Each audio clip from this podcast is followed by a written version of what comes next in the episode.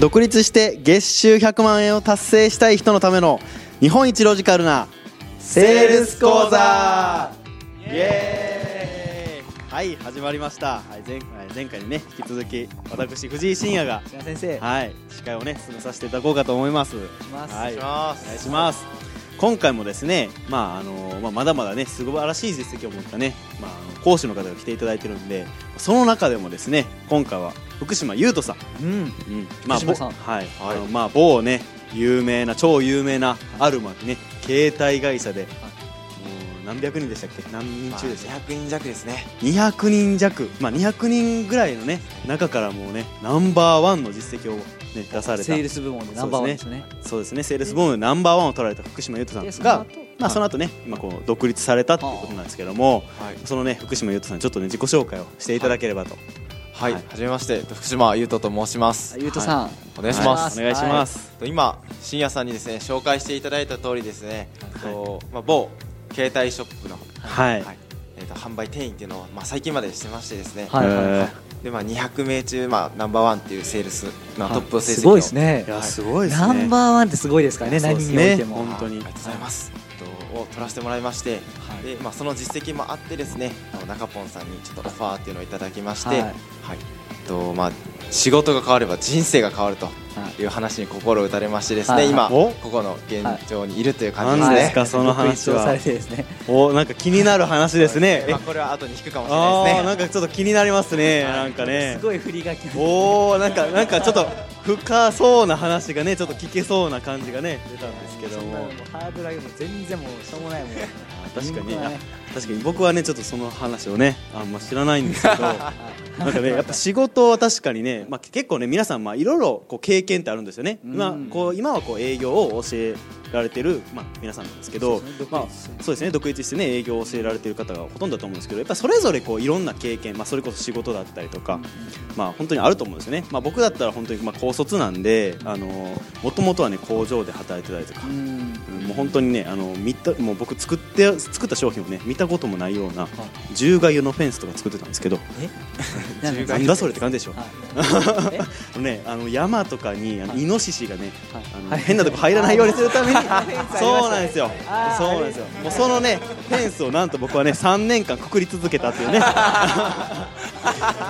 まあそんな僕もねこう、まあ、そんな経験をしながらも今はね僕ね営業をしてたりとかするとするんですよね、まあ、それぞれ皆さんね僕はそんなこう営業成績とか、はいはいあの素晴らしいね会社員時代です。あの、まあ、営業成績とかすごい実績は残してないんですけど、まあ、それぞれやっぱりねいろんなこう経験されてると思うんですよ。皆さん独立されてるんでそれぞれね会社員を捨ててねやっぱはい。独立されてるんで、やっぱそれぞれストーリーがねあると思うんですよね。そうですね。がっつり。まあ、今のね、そうなんですよ、まあ、それぞれやっぱストーリーあると思うんですけども、はい。今のちょっとね、ちらっと優斗さんが言っていただいた話がね、はい。僕はちょっとめちゃくちゃ気になるんですよね、これはね、僕もね、ずっと気になってたんですけど、まあ、はい中ポン先生ですね、はい。ジーニアスの塾長ねさせていただいて。塾長ね、はい、塾長の中ポン先生って、はい。まあ、10なん19歳で、まあ、ビジネスを始められたわけですね。19歳で、はい、起業してやってまですすねよね、しかも、まあ、なんと大学生の時、そうですね。今も実は現役大学生なんですよね。なるほど、あ某京都の大学の、はい、おー。3回生で休学中なんですけど。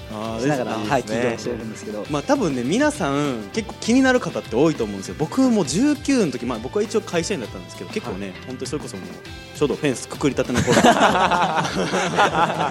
その頃なんてね僕はもうねあのーもうフェンスをくくることしか考えてなかったです。よはい。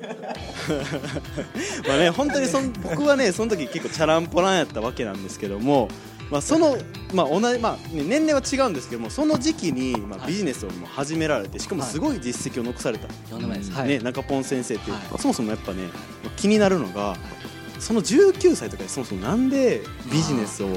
始めようかなきっかけですよね。きっかけ。あそうですよね。きっはいかけっはいて何なのかなっていうのはやっぱ気になるんですよね、はい。あーこれですね。もうよくぞね はい質問していただいたと思うんですけど、まあはいこう何事もですねこれ何が大事かそのね例えばビジネスしてます稼いでます。これねなんかこういうビジネスしてます。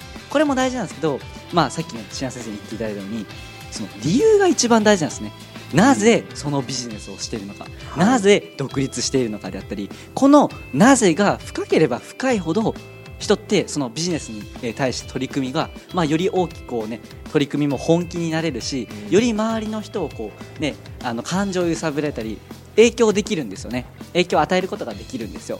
はい。っていうのも、まああのね、よくぞ聞いていただいたんですけど、はい。僕のそのきっかけですよね、はい。そうなんですよ。僕もねあの、まあ、この、まあ、ビジネスで2年いかないぐらいなんですけど、はい。本当、まあ、今でこそこういうふうにうまくやれてますけどたくさん辛いことあったんですよね、もう本当に中高の友達に縁を切られることもあったりもういじめもすごい、まあ、あのいじめが中高あってそこからこうクソ何クソって感じでこう大学で、ねはい。こうしたっていうのもあって結構本当にたくさん辛いことは経験してるんですけどでまあえーまあでも起業したのは19なんですけどきっかけってはい。実は18歳の頃だったんですね。あ18歳そうなんですね。もじゃあちょっとここ自己紹介もちょっと話す挟みながらするんですけども、はい。僕じゃあもともとどういう人物かっていうと、まあ、中ポンさんって呼ばれるんですけどあのもう小3ぐらいから呼ばれるんですよ。中ポンって呼ばれてるんですよ。へはい、あのお腹太って中ポ中ポンタとか言って 中ポンタってついてるんですけどあのもともと出身は九州の福岡なんですよ僕。はい、福岡長崎とかで育ったんですよ九州の。で、えーっとまあ、小学校までは、えー福岡でそこから中学受験をしっかりして、えーっとあのまあ、中高以下の、まあ、6年間、えー長崎のですね結構いい学校にっていうのもそのうん。大体高校って全国に何個あるか志南先生ご存知です？いや僕ですか？あ高校高校はい。はいって全国に何個あるかとご存知です？全国高校だと2000校とか。2000校ですか。はい。それは少なすぎま す大体ですね、はい。1万900校あるんですよ。あそんなあるんですね。その中で1万900校のうち偏差値が大体35番とかのところに入ってるんえです。よー。すごいです。ねすごいですね。はい、トップ1%のね、へー。はい、でそこのここ長崎の星雲高校っていうもう名前言っちゃうんですけど とこで、まあ、そこの、えーまあ、常に6年間ね最下位を取ってたっていうね 学生だったんですよ。あの、まあ、学校で勉強していい学校に入ったものの周りにすごい人がいすぎてもうまあそこも実は僕滑り止めで行ったって感じで本当はもっといいあの堀エモ門さんとかが出てる久留米施設っていう福岡の学校があってうんそこ本当は行きたいんです。あの孫社長とかも出てる。そこに落ちてそのその3040番ぐらいの学校に行ったって感じだったんですよ。だからまあ悔しいなっていうのはあったりで周りのそれでもやっぱすごい人が周りにいるんでまあちょっとこういろいろ悔しい経験とかもあってで結構ねまあやっぱ独立されてるってことは皆さんねやっぱりこう人と違うことがしたいと思ってやられてると思うんですよ。そうですね。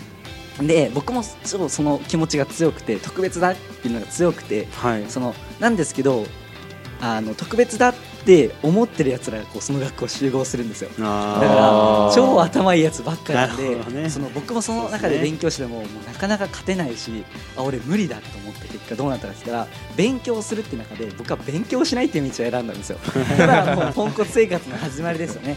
あの毎晩とかねあの寮生活なんですけどカップ麺食いまくってもうそれでブクブク太って本当お前中ポンだなって言われるぐらい ブクブク太ったりしててでそこからじゃああの大学に行きますってなった時にまあ推薦で頭悪かったんで推薦でね京都の同志社大学ってところにね経済学部に入学したんですよ。はい。で、えーそこで入ってこうどうなったかって言ったらあの僕ほぼ中高男子校みたいなところだったんですけど大学来たらもう華やかすぎるんですよ本当に。うん。これ天国かなと思って僕。なんかこうゲームのこうなんかねあのマリオのマリオでいうスターモードになってんじゃないのかっていうぐらい 天国が広がってるわけですよ。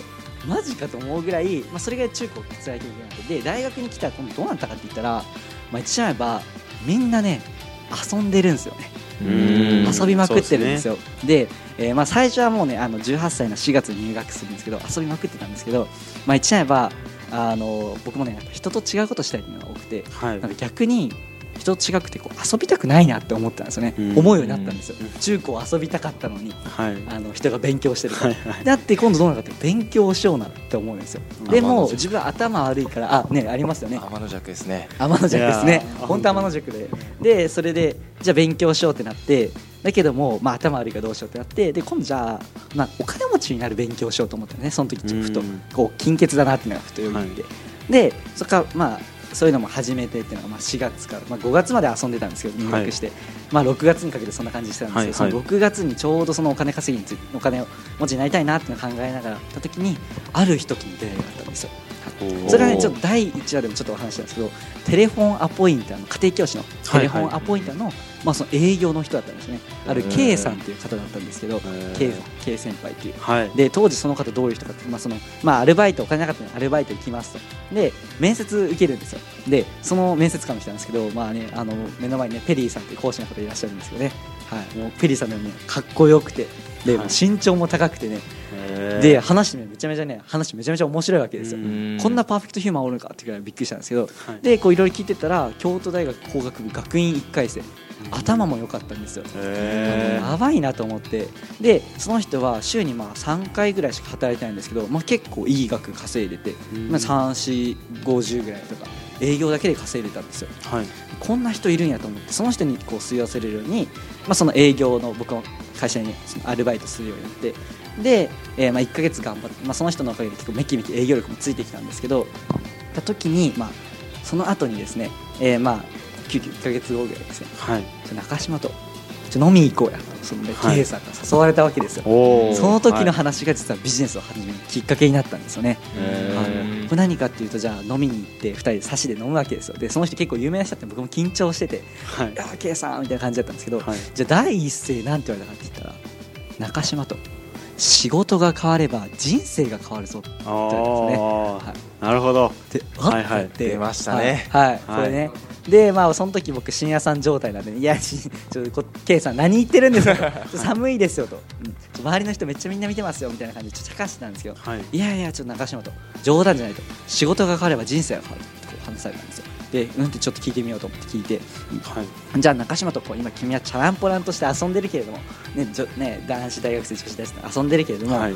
ちょっとね真剣に人生のことを考えてほしいんだとはい。えみたいな中島と。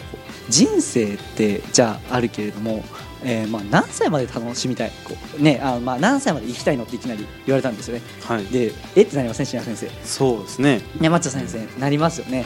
ねまあびっくりして。で、えーまあじゃあ一応僕はその80歳ぐらいですってこう答えたんですね、まあ、大体平均寿命80代ですけど、うん。まあ、75から80ぐらいですって答えて、あだよねって言われて。じゃあ今中島何歳？あ18歳だよねって、うん、そう中島と。残り60年間人生あるんだよって言われたんですね、うん、はい。じゃああまああはいそうですよ。って感じなんです。よ僕も。で60年間の人生をじゃあねどういうふうにしたいの？って言われて。いやもうそれ楽しみたいですよって言って、まあ、はいそうだよね。今楽しそうだもんねみたいな。楽しみたいよね。じゃあどういう時楽しいの？ってこう何回も聞かれて、はい。えーまあ例えばじゃあ楽しい時なんか好きなことしてる時だったり自由な時間がある時とか、うん。そういう時楽しいですねって言ったらあそうだよねって言ってじゃあ中島とこの60年間のうちどれだけ自由な時間があると思うってこう言われたんですよ。でうん。えみたいな。もう60年でしょって。僕ポンコツだったんですよ。はい。ああ中島甘いよと、えーじゃあ考えてほしいんだけど中島と今大学ね生1回生だけども、まあ、3年後1年は就職するんだと。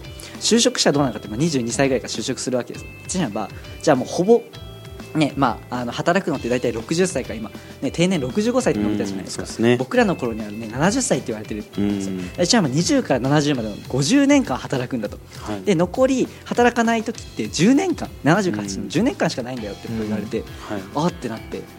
じゃあこの50年間と、まあ、10年間あるけどどっちの方が楽しいと思うって言われて、はい。僕ね、あのーまあ、おじいちゃんが結構ねあの両親にねちょっといじめられてたりとか 結構、まあ、あんまりいい 老後を見てなかったので その正直いや、まあ、70から80は正直別にまあ若い時は楽しいです、まあ、それは皆さんもそうだと思うんです若い時楽しいじゃないですか、でこの50年間楽しいですって言ってじゃあ50年間で考えてみようって言って。じゃあこの50年間自由な時間と見せかけてまあ損じゃないんだと、はいで50年で考えてちょっと長いから1日スパンで考えてみようと。